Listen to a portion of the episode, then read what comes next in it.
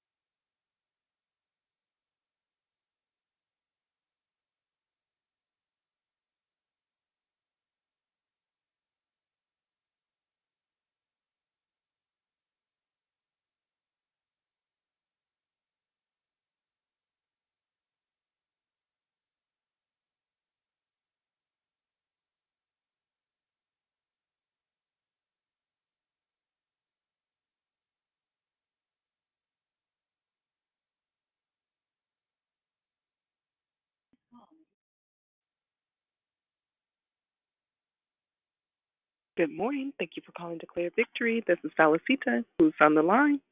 Good morning. It's Susie. Good morning, Susie. Happy Wednesday. Happy Wednesday to you as well. God bless you. Thank you so much. You're welcome. Good morning, Sister Lisa. Happy Wednesday. God bless everyone on the call. Hey, hey. Good morning, Sister Lisa. Happy Wednesday. Hey, hey. Have a great day. Thank you so much. Good morning. My name is Eva. My name is Tata. Good. All the time, he gets you back. And happy Wednesday, Sister Yvonne. God's got her back all the time. God bless you. Good morning. This is JC. Happy Wednesday. Good morning, JC. Happy Wednesday. Good morning, it's Brother Michael. Good morning, Brother Michael. Happy Wednesday to you. Happy Wednesday to you as well. Thank you. Good morning, it's Destiny. I'm sorry, didn't catch your name. Oh, good morning, it's Destiny. Oh, good morning, Destiny. Happy Wednesday. Happy Wednesday. Oh, you have a little friend with you. Yes, that's great. Oh, so sweet. Good morning, sweetheart. Good morning. Thank you for calling Declare Victory. This is Felicita. Who else has joined us?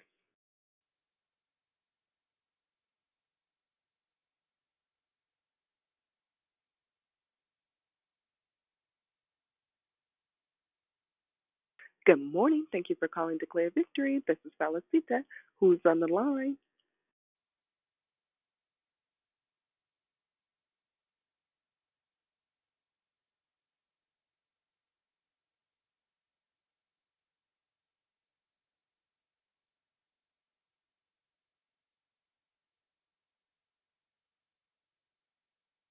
Thank you for calling Declare Victory. This is Felicita. Who else has joined us?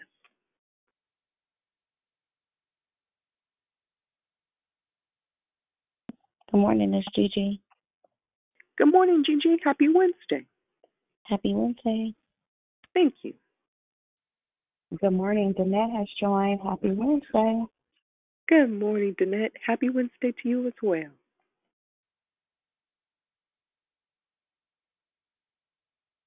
Good morning. Thank you for calling Declare Victory. This is Alyssa. Who else has joined us? Good morning, Valuable. Happy Wednesday. It's Rochelle. Good morning, Restorated Rochelle. Happy Wednesday. Happy Wednesday. Thank you for calling me out. Encourage me today. All right. Good morning. Thank you for calling Declare Victory. This is Felicita. Who else has joined us?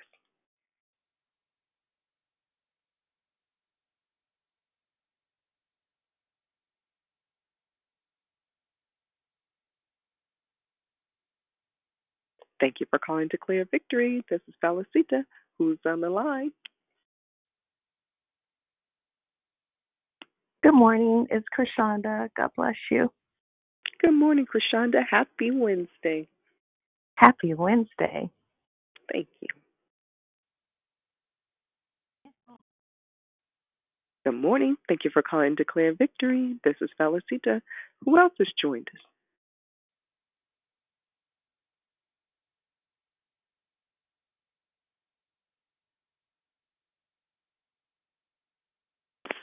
Good morning, Miss Leomia. Good morning, Mother Leomia. Happy Wednesday. Happy Wednesday to you and to everyone. Good morning. Thank you. Good morning. Happy Wednesday. This is Dedicated Denise. Good morning, Dedicated Denise. Happy Wednesday. Thank you. Happy to be on the call. Good. Good to hear your sound. You too. Thank you.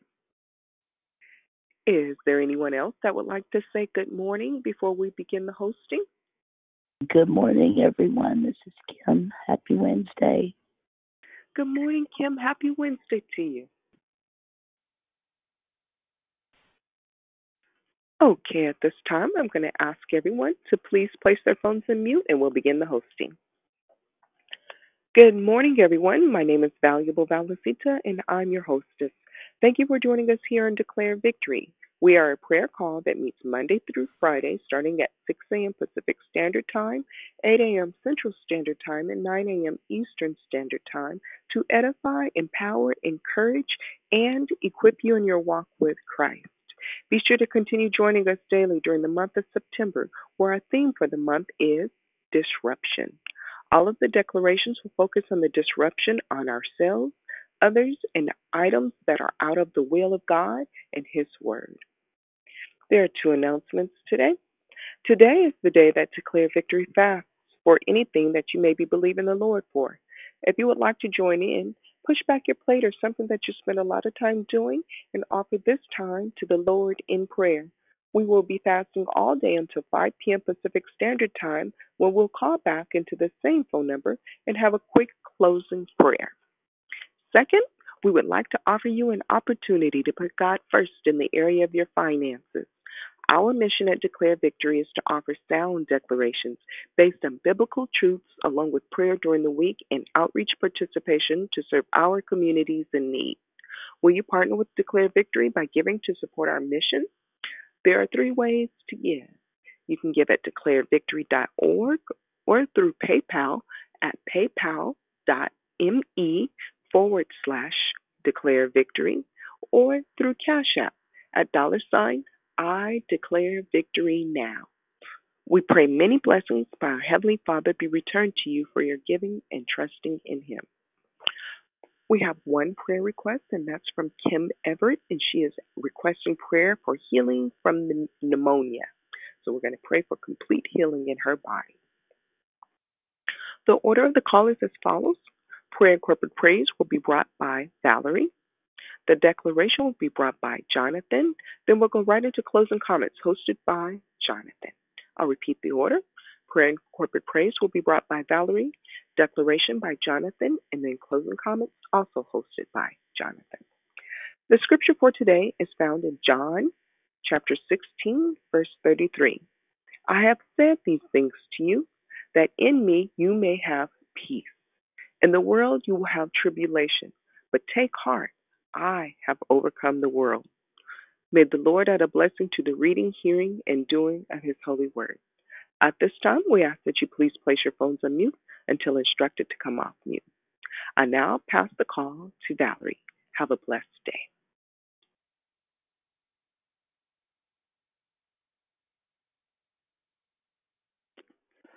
Father God, hallelujah. It's actually Dee Dee standing in the gap for my sister Valerie this morning on this Wednesday morning. Oh, thank you, God. Thank you, God. As we come to you this morning, just asking that everyone who's listening can just take a deep breath and just position your hearts and your minds to just give God what He's due, and that's praise. He deserves the glory. He deserves the praise. Truth is, there are times in life when God seems nowhere to be found.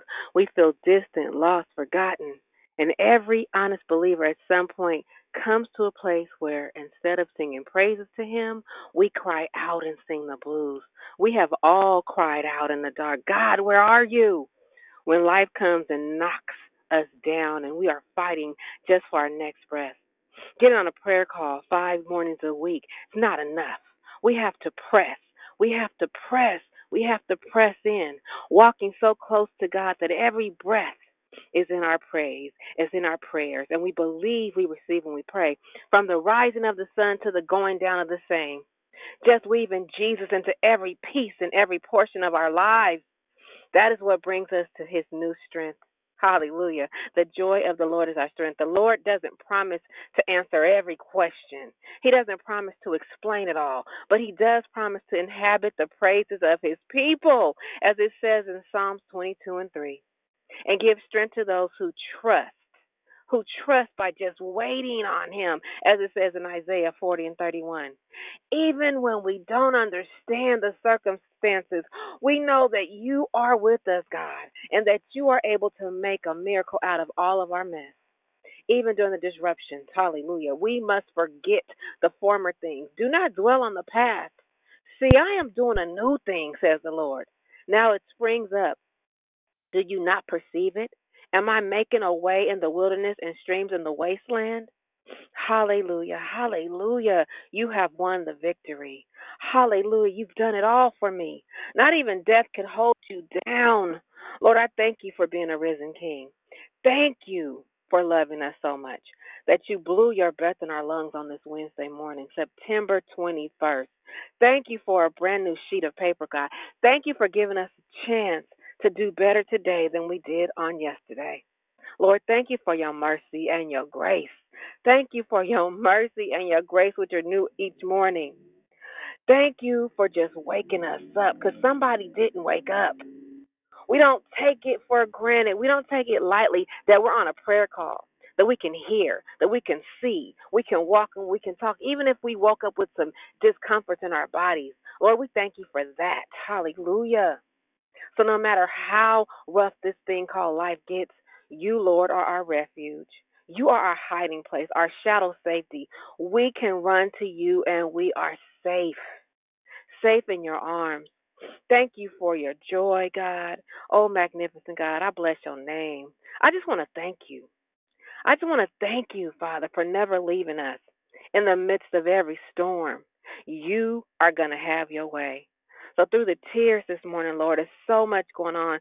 I tap into my faith over fear, casting all anxieties on you, because you are Jehovah Shalom. You are our peace. I lift up Rochelle's daughter to you, God. You know exactly what she's in need of. Let her know she can give you all of her stuff, anything she's doubting about, any child that's doubting, dealing with doubt, because you said for us to be anxious for nothing. Let your gentleness be evident to all. The Lord is near. Do not be anxious about anything, but in every situation, by prayer and petition and thanksgiving, present your request to God. And the peace of God, which transcends all understanding, will guard your hearts and minds in Christ Jesus. Hallelujah. Hallelujah. Hallelujah is the highest praise. Hallelujah. You have won the victory. We are victors. We declare victory.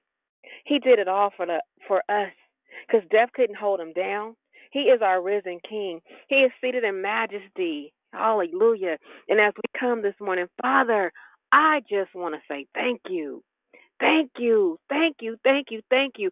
I don't think I could thank you enough just for the gift of life. So many people are leaving here. Oh, God, your word tells us that many are the plans in a person's heart, but it's in the Lord's purpose that prevails. So, God, thank you. Even when you have a habit of interrupting what we think we need. I call out just right now on the behalf of the city of Oakland.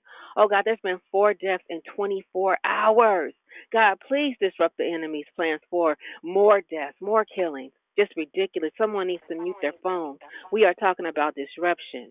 Lord, I call out Veronica to you. You know all about her. Touch her body right now. You are Jehovah Rapha. And for baby Ray, I thank you for him being okay. And I lift up Sabrina and Karjani, because it's hard taking care of our babies when they don't feel good. Oh, bless the name of Jesus. I call out Rosanna to you. You know all about her for her surgery yesterday. Heal her body, God. And for Bubbly, getting a clean bill of health, cancer-free, that's a holler and a shout. Whose report do we believe? We shall believe the report of the Lord. So I thank you for our sister Bubbly. Oh, hallelujah. I thank you that we can have some good news. And happy birthday to Demarie, Dion's son. Hallelujah. We love you and we lift you up. God, I thank you for Josiah. He's doing so amazing in ATL, and for Tanya's grandson, B., that's in Louisiana, all our young people away in college and just working, doing their thing. I lift up our niece Madison in Oregon, and our own Bryce, who made the Dean's List in Howard. Hallelujah. See, it's some things that we just want to thank you for.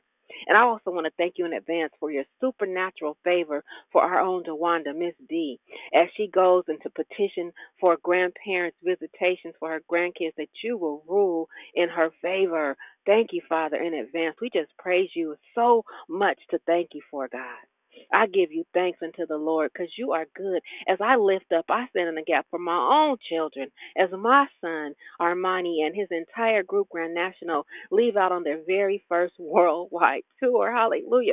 God, cover and keep them as they begin in Dallas. I give you praise and glory that who they come in contact with will know you and want to know you. Yet let their unique sound just touch the souls of those who just need to know that you are still God and you are still good. Through their music, I thank you that you continue to cover Alyssa and River as they're on a cruise and everybody that's traveling. I thank you. I lift up every marriage this morning, God. Let us remember our vows and that we made a promise to you. So I thank you for marriages. I thank you for those that are waiting. Bless those that are in the element, outside, unhoused, God. Laying on the ground right now, as some of us are in warm houses, our buildings, our cars, or wherever we are, Lord, touch the minds of those who are just dealing with mental illness because it's real. Those that are dealing with diabetes and cancer and dementia and Alzheimer's, you know everything. Those who are just under demonic attack because that's real too. I plead the blood of Jesus right now. And, Father, those people who are being forced to move or evicted due to just greed, it's real. It's happening so much. God, speak to the hearts and minds of mortgage companies and landlords and slumlords and anyone that holds mortgages or rent overheads. I lift up anyone that's right now in the middle of a disruption. Hallelujah.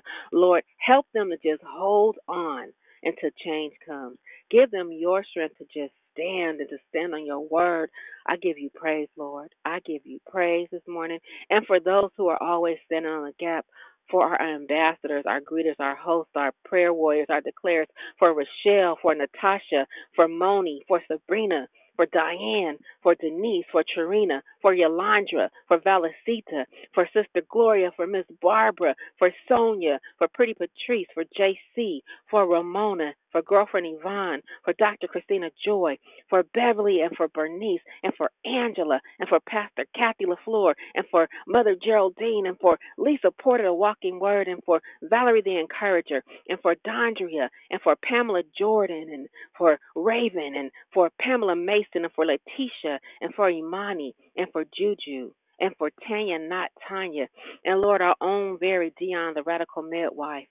God, I also lift up our Victorville brothers who stand in the gap, Brother Marcus and Brother Andrew. Oh, bless Brother Andrew's soul. Brother Jeff and Brother Eric, Brother Sad, Brother Michael, Brother E.K. Dawson, Pastor Lavelle Jones, Apostle Pierre, Minister Phil Watson, Pastor Darrell Belcher, Brother Nick, Brother Al, Pastor Anderson, Jeff G., our own Moses, who I miss his sound, and Nephew David Woodard, Elder Jonathan. Lord, fill Elder Jonathan up this morning and let him overflow this morning, God. We give you the praise for just declare victory. Every single person on the call, thank you for them. Cover them and keep them. Every husband, every son, every father, every pastor connected to our prayer call, my own pastor, Ricky L. Nutt. Hallelujah. I just lift you up this morning, God. I thank you. God, remind us that we are loved, victors, and before you take your phones off mute, check your heart posture. If there's areas that you know you need to let go and forgive somebody, do it right now. Because what we want to do is just give God a worship because that's what he deserves. Not asking him for anything, but thanking him for everything. So give God your praise this morning. Just thank him for he is good. Come on and take your phones off mute. You have a praise on your heart because he let you see a new day. He blew his breath in your lungs. So thank him for this day. We don't take it for granted. Oh, Lord, we thank you. We thank you. We cry out in victory. We declare victory this morning. Come on and praise the Lord with me, for He is good. Thank you for everything. Turn up your praise. Activate your faith. God is a good God. You saw a new day. Somebody didn't see this day. Oh, Lord, I'm going to hurt your family. Oh, God,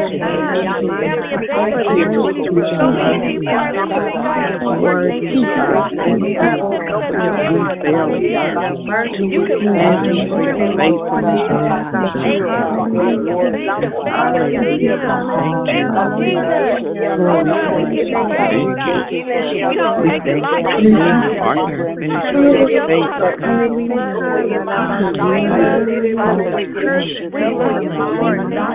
we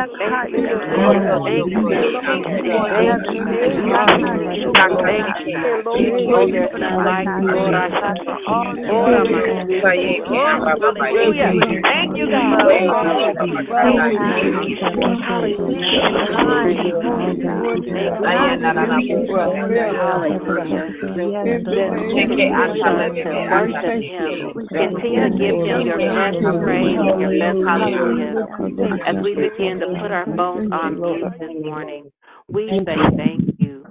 Thank you. Thank you.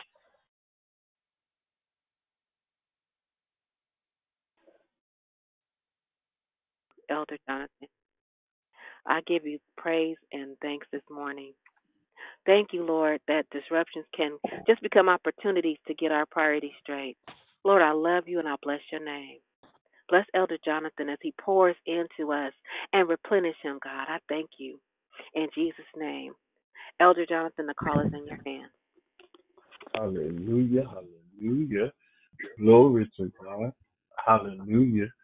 I am honored to talk to you all today. It is a wonderful, marvelous, miracle expected Wednesday, and I thank God for it. Thank God for all of you that are here at the moment.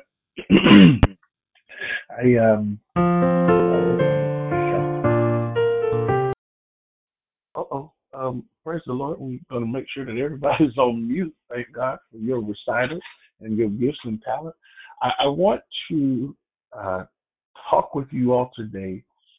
I need you to find in your imagination, I need you to find in your memory the hardest part about being you.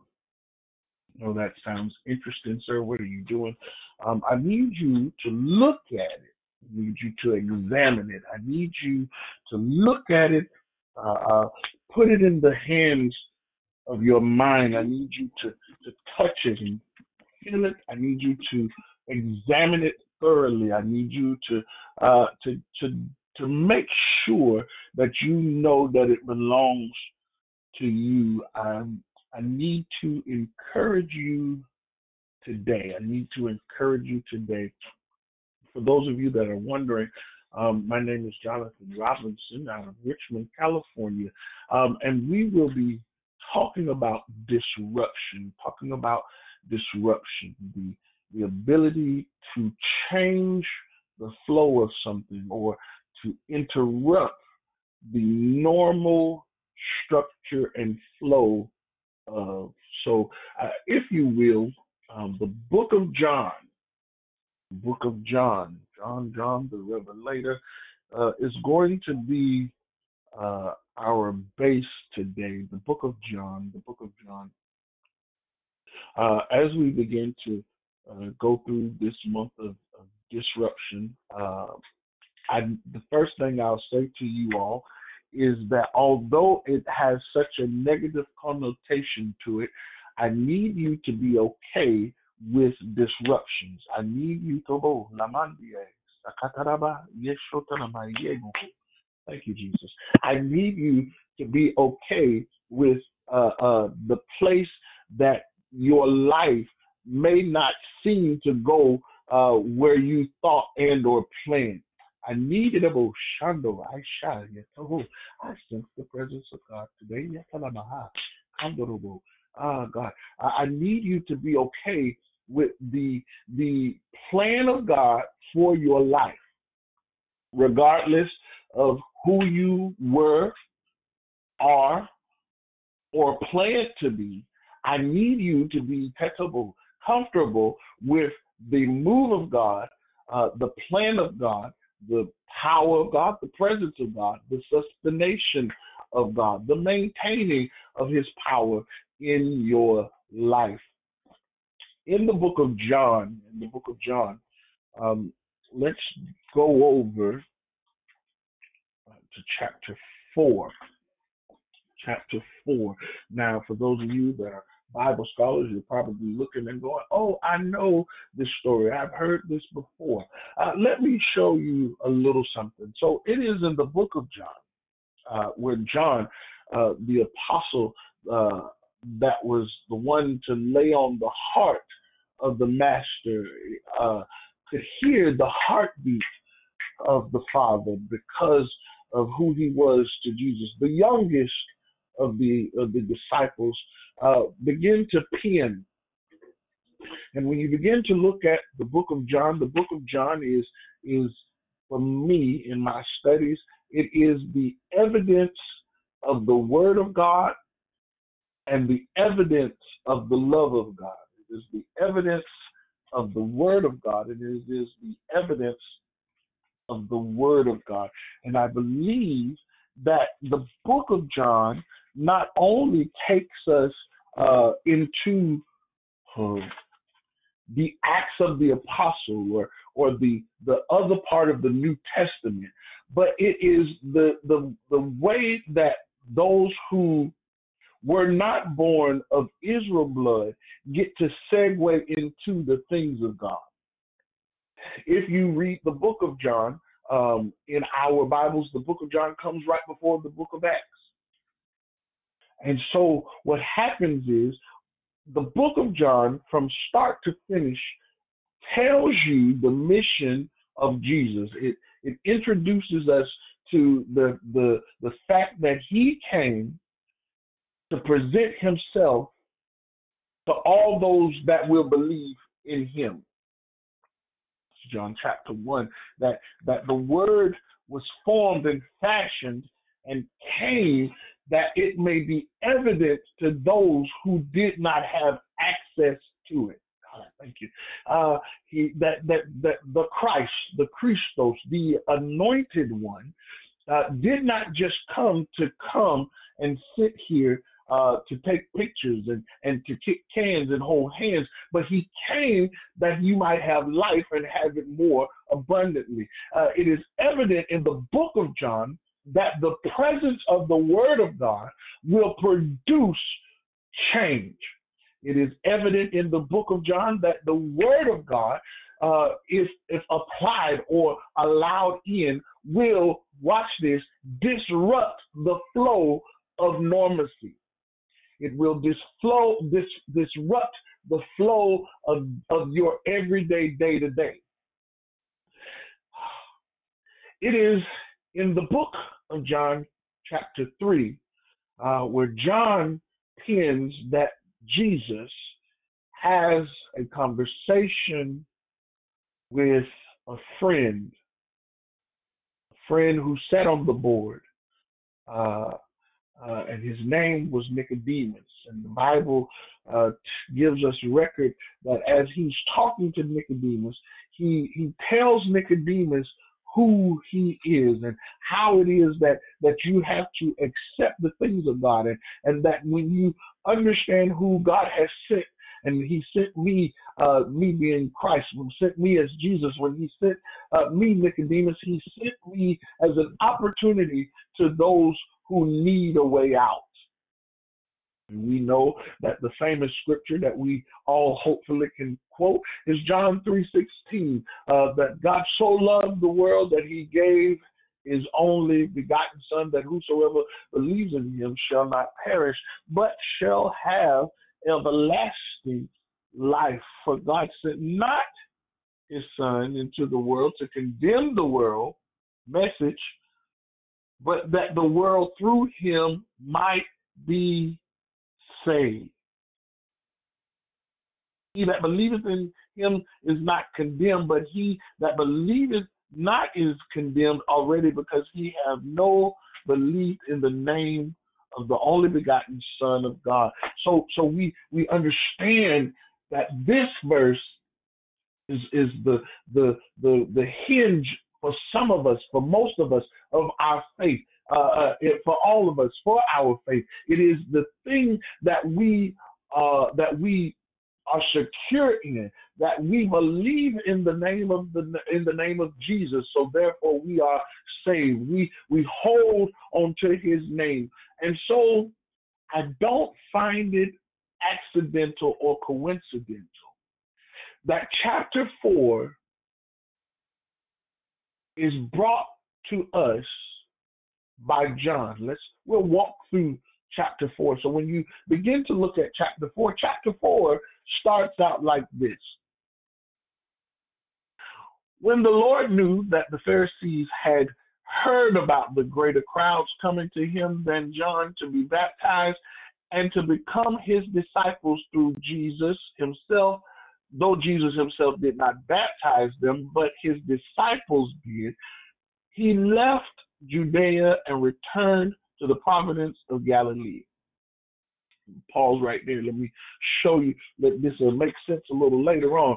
So at this particular time, Jesus understood that those that were operating in the place of the Pharisees and the Sadducees and the scribes in the religious court, they understood that Jesus was gathering a crowd.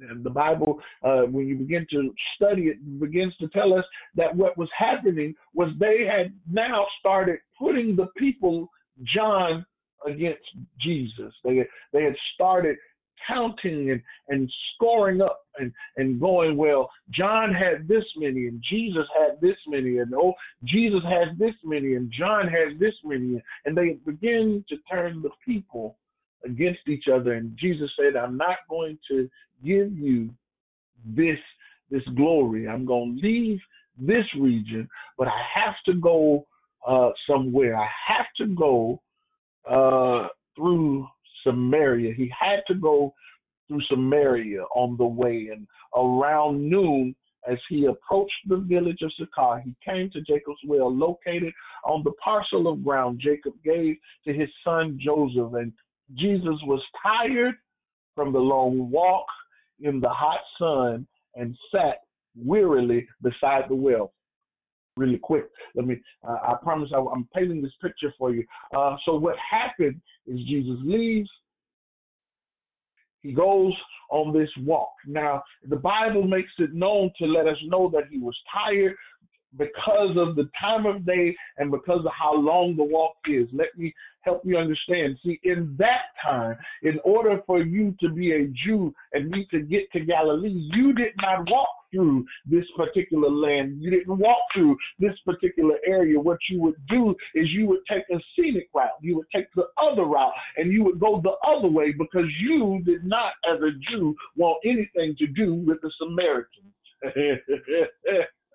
You, as a Jew of education and ikitipu and knowing all that you know, it was your job. You did everything in your power not to deal with the group of people called the Samaritans.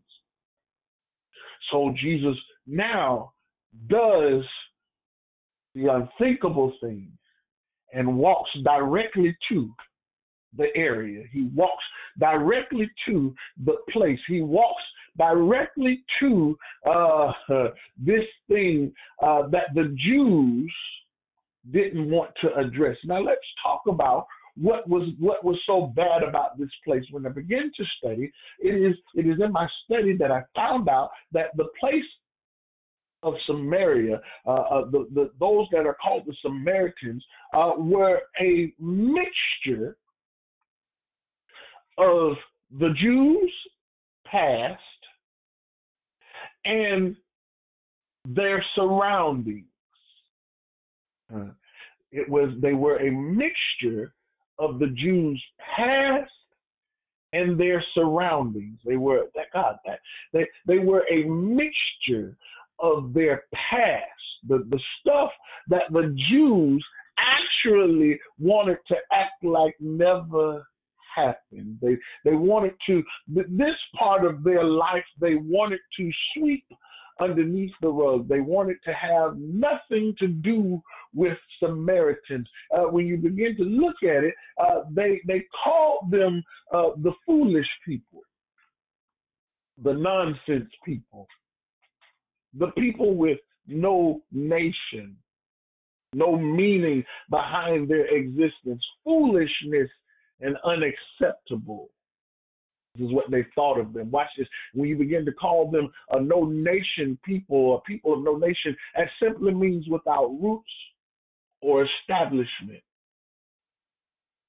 having no seeming inheritance, having no inheritance. They had no conscience.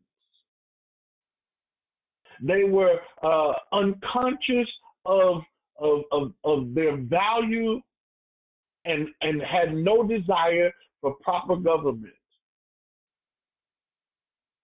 They were unable to unite. All of this is what the Jews thought about the Samaritans. They did not want to be under proper rule. They considered them a downgrade. They considered it the place that had no honor, the place that lacked value or desire. And the Jews felt all of this about Samaritans. Now let's go back. Remember, the Samaritans was a product of the Jews and their surroundings. So everything that you heard me call off, all of the downgrades and the places that the Jews felt about the Samaritans really came from the Jews. And so the Jews felt this way about something that they themselves were originally a part of.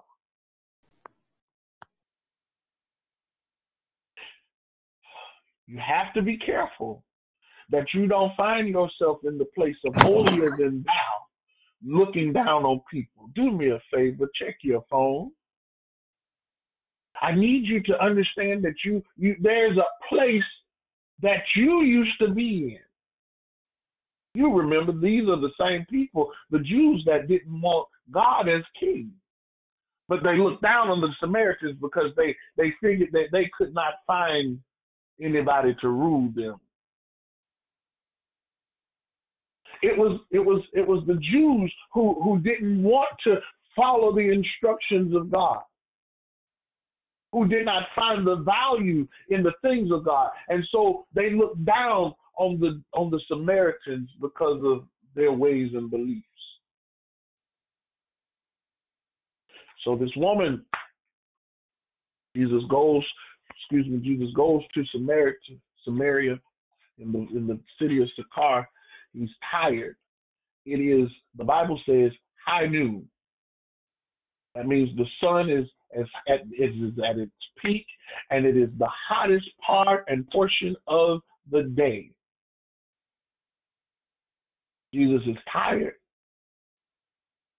He's thirsty. He's weary. So he sits down at this normal place,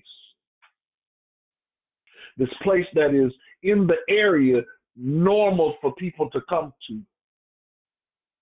Of course, by it being this time of year, it would be more, rational to show up at this place, this cooling place, this place with living water, this place of drinking water, to show up early part of the day before the sun gets high in the sky.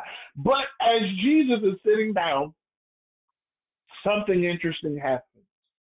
While he's sitting weary, there comes one birth out of foolishness.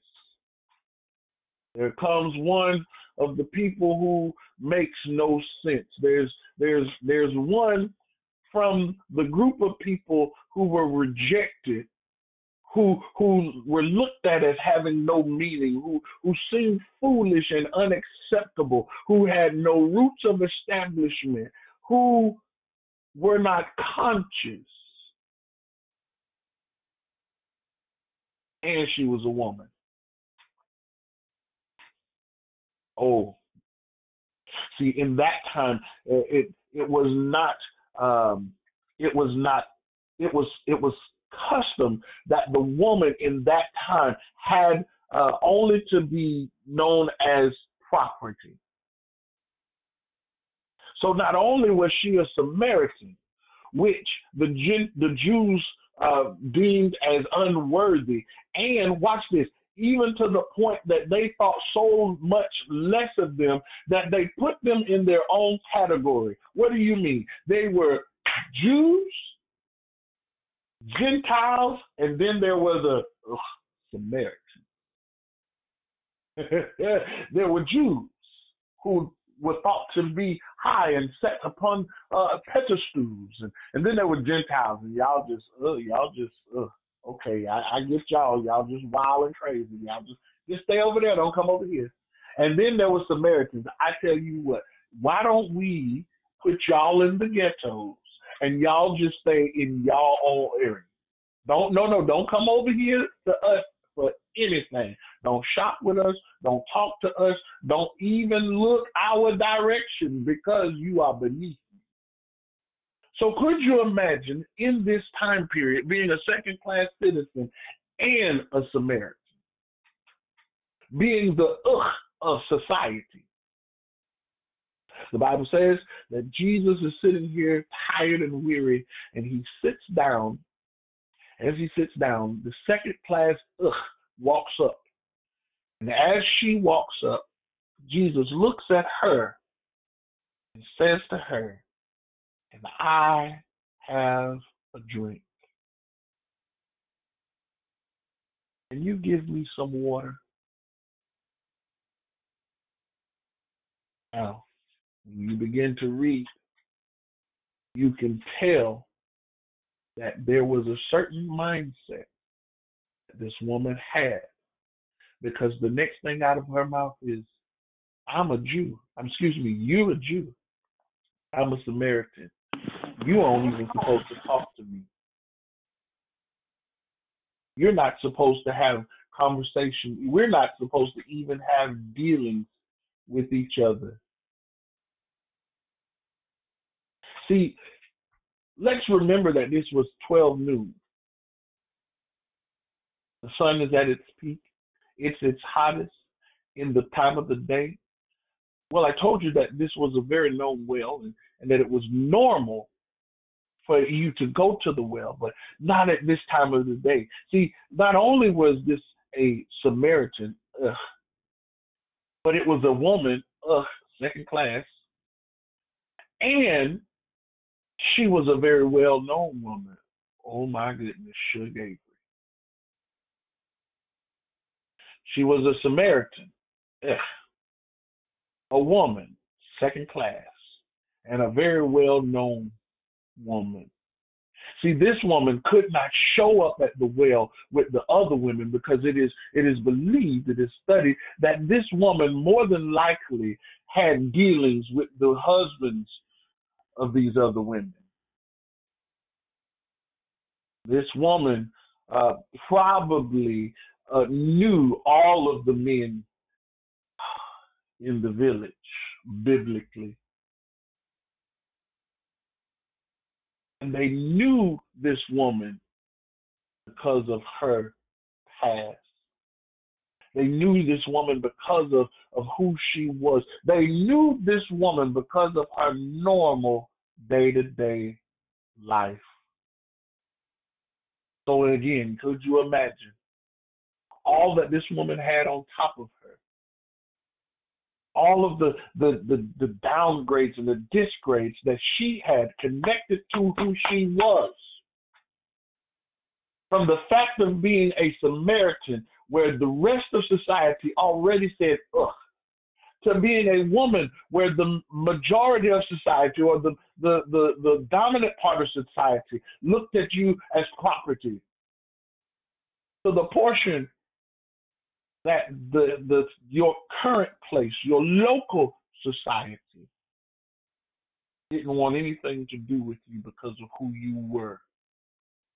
Sits down, comes to the well, and Jesus says, "Can I have some water?" And in her disbelief, in her surprise, this man, this rabbi, is talking to me. This Jewish man of elite status is talking to me. Why are you talking to me? Because I've come to disrupt your normal flow of life. I've come to disrupt what it looks like. I've come to disrupt everything that you have known up until this point. I've come to put a disruption in your regularly scheduled program. The Bible says that she now goes back and forth with Jesus. Why would you ask me for water? Why would you ask me for water? Do you, in essence, what she began to say, do you even know who I am? Oh, do you know who I am? Don't you understand I am ugh? Don't you understand that I'm second class? Excuse me. Don't you understand that I have a reputation? Jesus said, you talking about your stuff, your reputation. But, sweetie, if you knew who I was, you'd ask me for the water. He begins to paint out the picture to her. And he paints it and he begins to talk to her. But he then triggers something.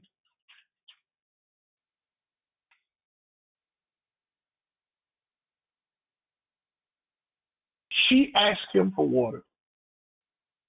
He says to her, give me some water. And she said, you don't even have the tools you need to get water. Jesus then begins, after she asked him, do you know who I am? He begins to tell her something. He says to her, I want you to know that if you ask me for water, I'll give you water and you'll never thirst again. You'll never thirst again. And I believe here Jesus is talking to not just her physical, but he's talking to the ugh. He's talking to the second-class citizen. He's talking to the Suge Avery part of her. He's talking to the part of her that had an attention thirst. Oh, She lacked the attention that she needed. He was talking to the portion of her that lacked the understanding of who she was. You know, the Bible says that you are fearfully and wonderfully made. She lacked the understanding of the value that she was. She lacked the understanding of the posture that she could hold. She lacked the understanding that she was not foolishness. She lacked the understanding that there was meaning behind who she was. She lacked the understanding. She thirsted for the place of understanding. She thirsted for the place of attention. She thirsted for those places in her social life where she would be filled. Because remember who she was. Remember her status. And so Jesus now tells and taps that little part of her. He taps the little girl of her that understands who or physically knows who she is and who she was. He taps the part of her that speaks to her every day. He now speaks to the thing that speaks to her every day. He now disrupts her normal flow. He tells her, I'll give you the water that you need and you'll never thirst again. I'll give you the water that'll cause you to live on the inside. And I'll give you the water that'll cause your mind to change about who you are, because you'll have my mind and my mind be in you, which was given to me by the Father. And you'll understand that the Father will sit close to you. You'll understand that in your place of worship and hands lifted, that you can come to the Father. He wants to embrace you. And understand that, yes, that those are the things, the names, the associations attached to you, but that's not who you are. And then she says, well, as a matter of fact, who do you think you are? Do you think you're greater than Jacob, the one that gave us the well of water? And at the same time, you said you want me to be able to worship. Well, y'all say as Jews that we can't come to where you worship.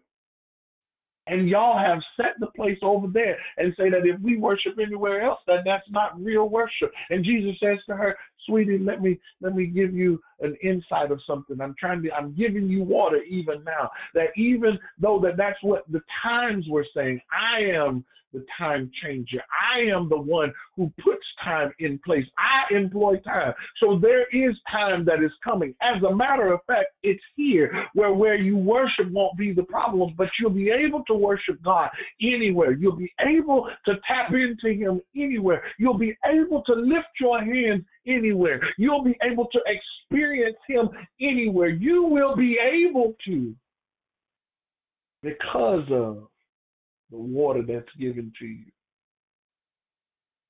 Then he says, I want you to do me a favor. I want to talk to you and be disrespectful to that which you know. I don't want to just be disrespectful in a sense. So go get your husband so we can make sure we're doing this thing right. Uh-oh. So now the thing that was hidden, the thing that nobody else talked about, Jesus now says, go get the things that makes you secure. I have no security. He said, you're right. Not only, that's a good way to say you don't have security, but the security you with ain't even your security. The Bible says that the woman looks at him and goes, oh my. You must be a prophet.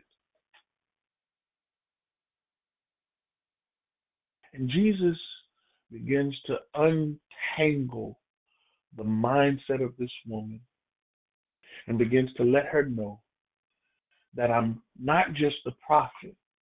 The woman begins to talk about, well, when the right time comes, Messiah come and we'll be able to fix it, and he'll fix it. And he tells to her, I am.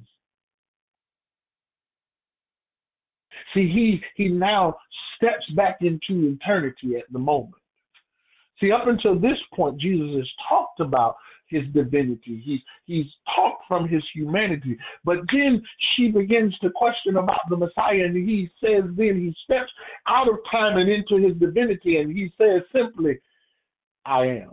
Well, you remember it was these same words that was given to Moses as a name. Hallelujah.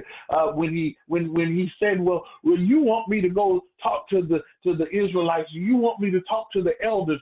Who am I to say sent me? They're looking for specific things. They're looking for somebody specific to say that I've talked to. Who is my authority? I am.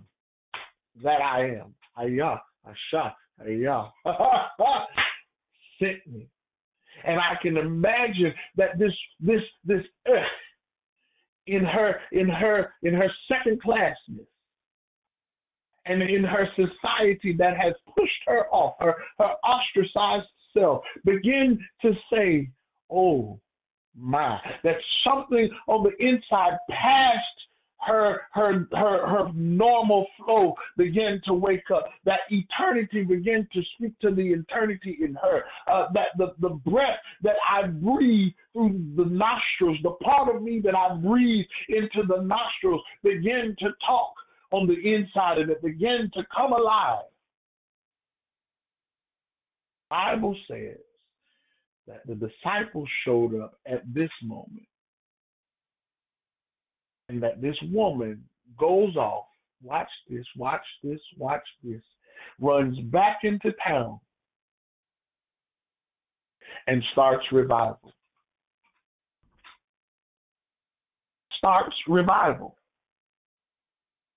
Now, remember I told y'all that at the beginning of this, the Pharisees, the Sadducees, the scribes, the religious sect, the religious group started with trying to turn John and Jesus against each other and keeping count. Well,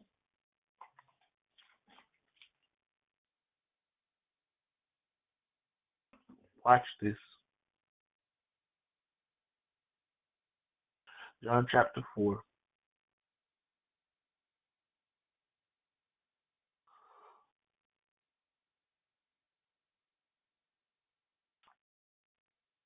39.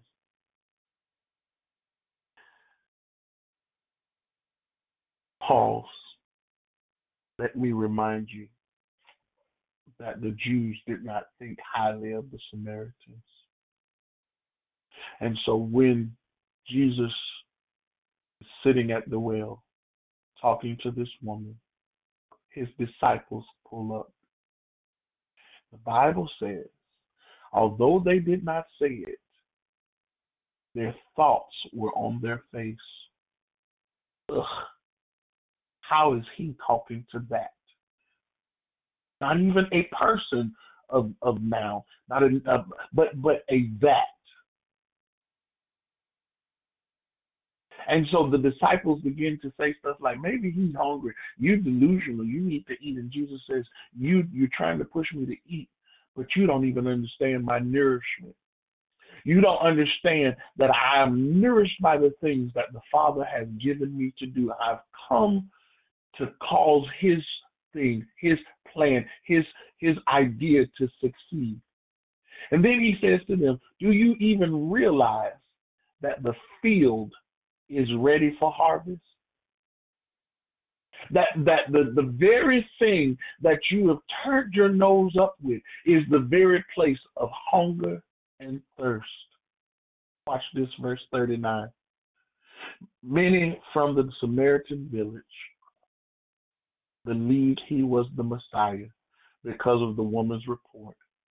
He told me everything I ever did. When they came out to see him at the well, They begged him to stay at their village, and he did for 2 days, long enough for many of them to believe in him after hearing him. Then they said to the woman, now we believe because we have heard him ourselves, not just because of what you told us. He is indeed the Savior of the world. Keep score of that. Jesus now shows the Pharisees what he's really here to do.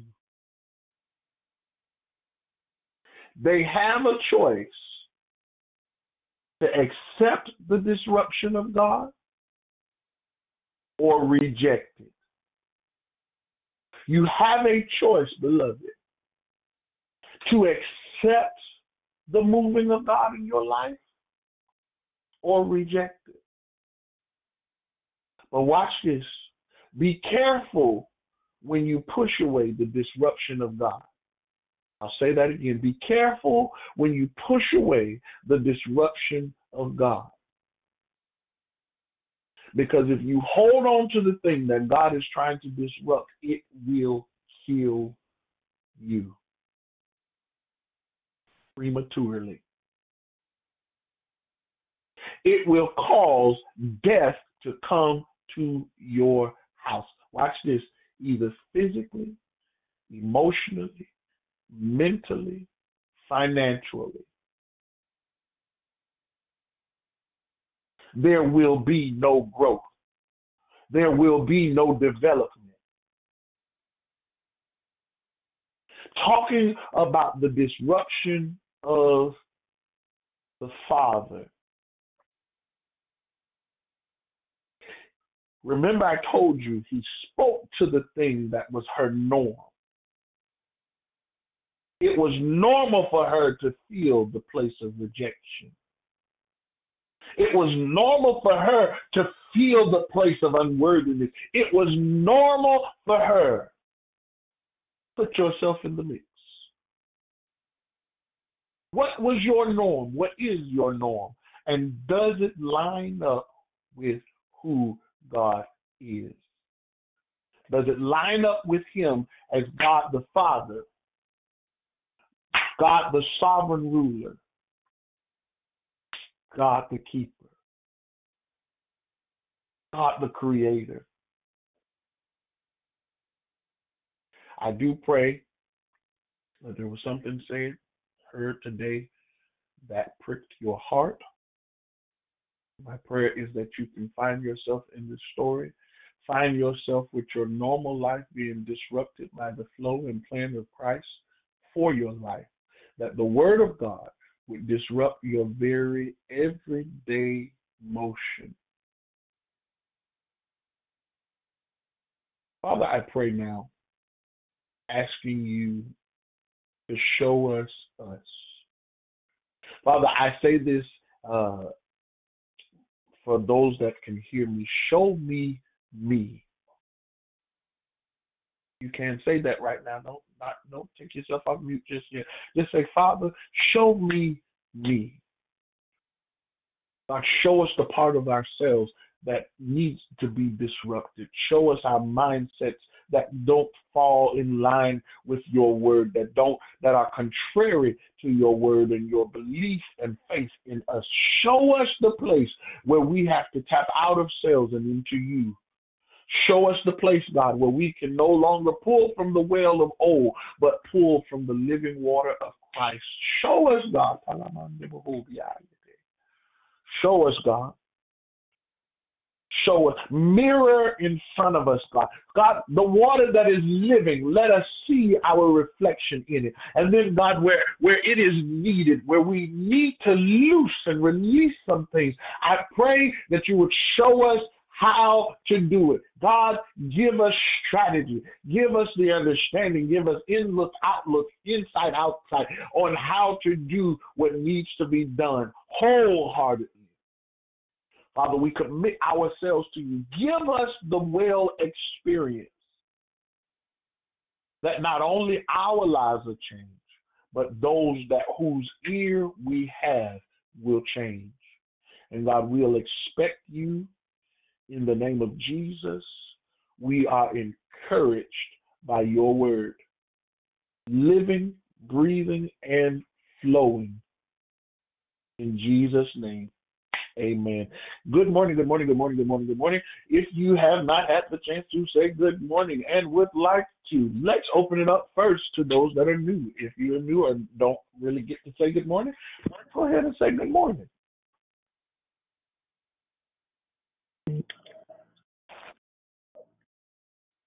All right.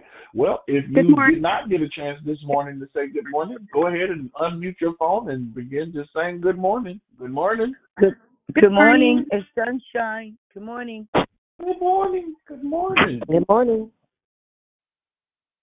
Good morning. Good morning. It's pretty trees. Good morning. Good morning. Good morning. Good morning. This is Catherine. Good morning. Good morning. Good morning. Good morning. Good morning. Good morning. It's Denise. Good morning. Good morning, Elder Jonathan. This is Moxie. Good morning. Good morning. Good morning is beloved Barb. God bless everyone this Wednesday morning. Good morning. God bless you. Good morning. It's Patsy. Good morning. Good morning. Good morning, it's Krishanda. Good morning. Good morning, Veronica. Good morning. Good morning, Elder Jonathan. Powerful declaration. This is PR. Thank you so much. Good morning. To God be praised. Good morning. This is Kedra. Happy Wednesday, people. Good morning. Hey, let me tell you something. Good morning, sir. Yeah.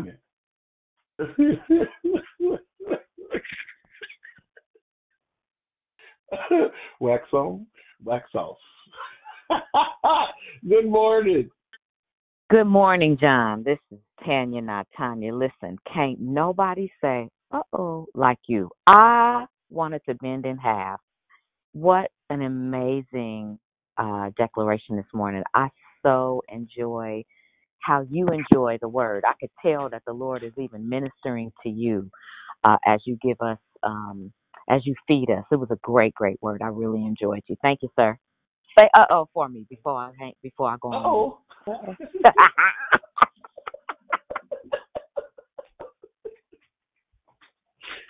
Oh, good morning. Good morning. Uh-oh. Uh-oh. Uh-oh.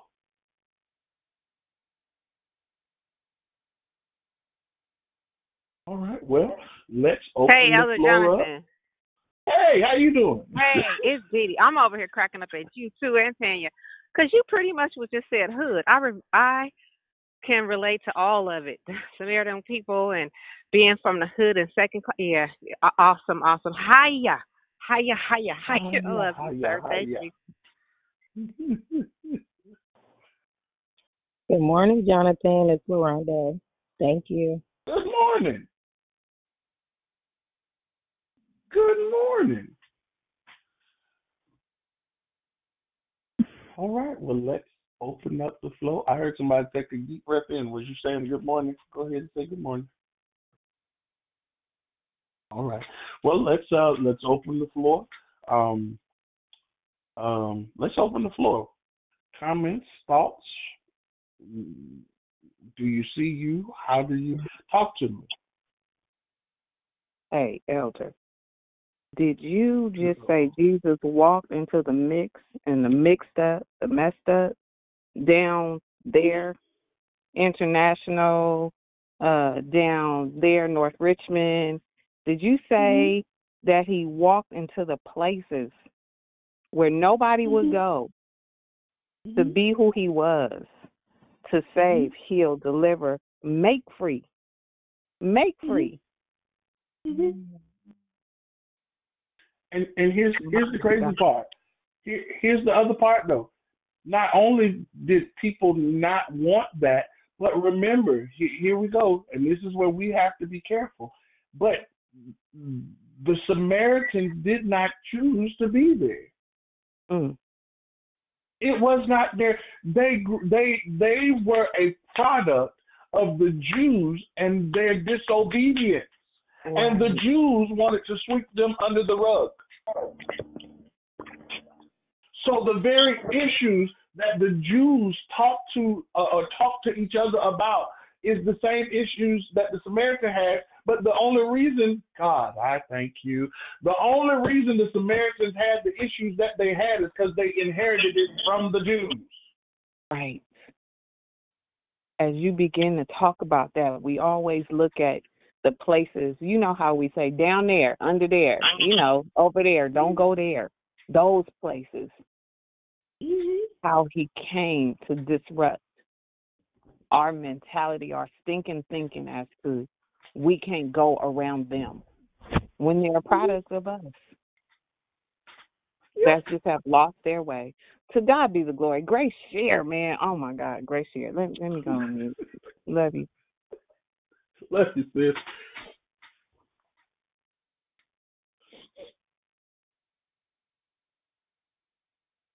Talk to me. Well, all right, it is.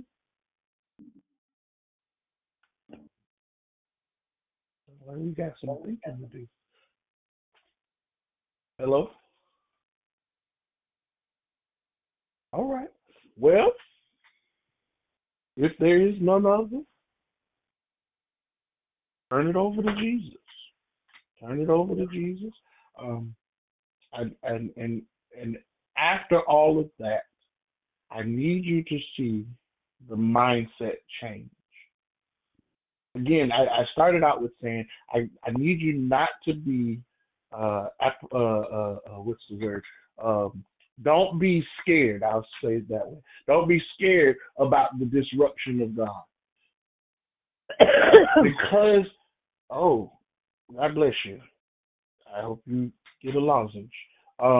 Because of the disruption of God, I need you to understand that God looks at us not at where we are, but in two places, where we were and where we are to him.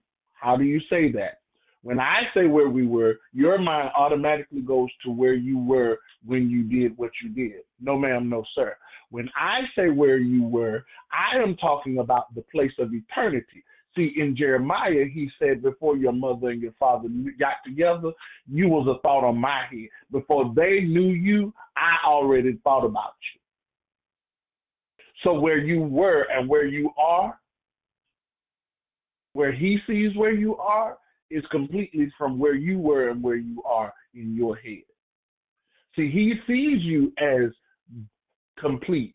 He sees you as victorious. He sees you as well water. He sees you as living water. He sees you as his thoughts, his designs, his purpose. Which means, hear me somebody, because of how he sees you, your stuff has no power, nor does it have presence. So I need for you to be encouraged. I'm going to try to say it one more time. Anybody, anything, comments, questions, concerns? All right. Well, I can hear you. Can you go back a little bit? Because we know they were a byproduct of the Samaritans. I think that part is so overlooked, right? How they didn't ask to be none of that, but got treated like, like you said, I know from you know what I'm saying, people that didn't ask to be here, but they were born into stuff and were treated like they were less than. That did something to me. Oh my God. And so sometimes what we do, and this is where we have to be careful as believers so we don't slip into the place of Pharisees. Remember that, okay, first of all, the route that Jesus took was not the normal route. That's the one thing. But everything that the Jews disliked about the Pharisees, what the Pharisees, what the Jews disliked about the Samaritans, when you go back in Scripture and look at what they did, part of the reason the Samaritans showed up is because the Jews were in a place of disobedience. They were serving other gods. They were doing all kinds of, damnable things, hellacious things. And they had gotten to the point that God had given them over to the people that would capture them. And instead of them holding on to God, they adapted to the situation around them. They adopted the situation around them. They begin to take on the mindset of the Assyrians. They begin to take on the mindset of them around them. So that meant that their worship now became impure. That everything about what they did became impure. And so part of the reason that the Jews wanted to be like this is because they wanted to make it seem like it never happened. Y'all get to the place where you are so free that you can tell your real testimony. You might not have to tell it to everybody, but there is, watch this, this woman, this second class, society ostracized, goes in, and because she probably had, they knew her voice, so she probably had to go and talk to the people who she had dealt with. And after she talked to them, they then talked to their family. And then after they talked to their family, they then now go see about this man that she's talking about. Watch this. After she makes the initial run, the entire area is disrupted by the normality of what it used to be, and they come into the knowledge and accept. The Bible says that he stayed, and more of them accepted the fact that he was the Messiah. Wait a minute. In order for them to accept the fact that he was the Messiah, calm down, sir. Let me show you something. In biblical times, especially what we would call the New Testament, in the time of Matthew to John, whenever Jesus did a miracle, whenever Jesus was accepted in a region, it was because somebody was looking for the Messiah wholeheartedly. When you study Isaiah, and this is Jonathan, when you study Isaiah, it was called the eagle-eyed prophet. Isaiah, at some point, would have to be considered a false prophet because he prophesied about what the Messiah would do. He told them what the Messiah would look like. When I say what he would look like, I mean what his characteristics would be. What would he do in the public? And those who received healing had to understand one way or another what the Messiah would look like according to Isaiah. So this whole region now accepts, the Bible says that they accept him as the Messiah. The woman tells Jesus, when the Messiah gets here, he'll straighten it all out. He then looks at her and says, I'm that one. So because she understood the fact that there was a Messiah coming, leaves me to believe that there was some portion that she understood that God had a plan for her, that only the one that is anointed by God could change this circumstance. When you do the math, it all equals God is great. It equals God is still in control. No matter the circumstance, the situation, what it looks like, what it feels like, God is God. If you heard me from time to time, I say this, I say it like this. God as the creator, God as my father, and God as a sovereign king. As a creator, I know he created the earth, and the earth belongs to him. As my father, I can go to him, and he's my provision. As a sovereign king, I am a servant, and because I am a servant, I have access to what I need in the moment. All right. Anybody? Questions, comments, concerns?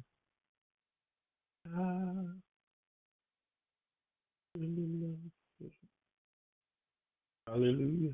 Well, to God be praised. I would that you all would be encouraged, that you would see where the Messiah is promised. Go look up what the promise of the Anointed One is, and then apply it to your life. Wherever you need him to be, you apply him there. I want to bid you all a happy day, wonderful day. Remember, today is Wednesday. I believe it is our fast day, and we meet back here at 5 o'clock. The same number you dialed in is the number for prayer, or you can dial that number in, I believe, on Zoom. And if that be all right, well, Happy New Year, y'all. Y'all have a good one. Bless you, everyone. Bless you, friends. Have a blessed day, everyone. Walk in victory. Bless you. God bless you. God bless. Thank you, Brother Jonathan. God bless you all. Victory is mine. God bless. Blessings on your day. Goodbye.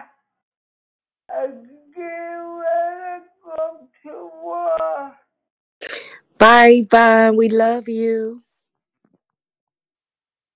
I love you too. I know, girlfriend. I know. Have a good Have a good day, sweet love. Have a good day, sweet.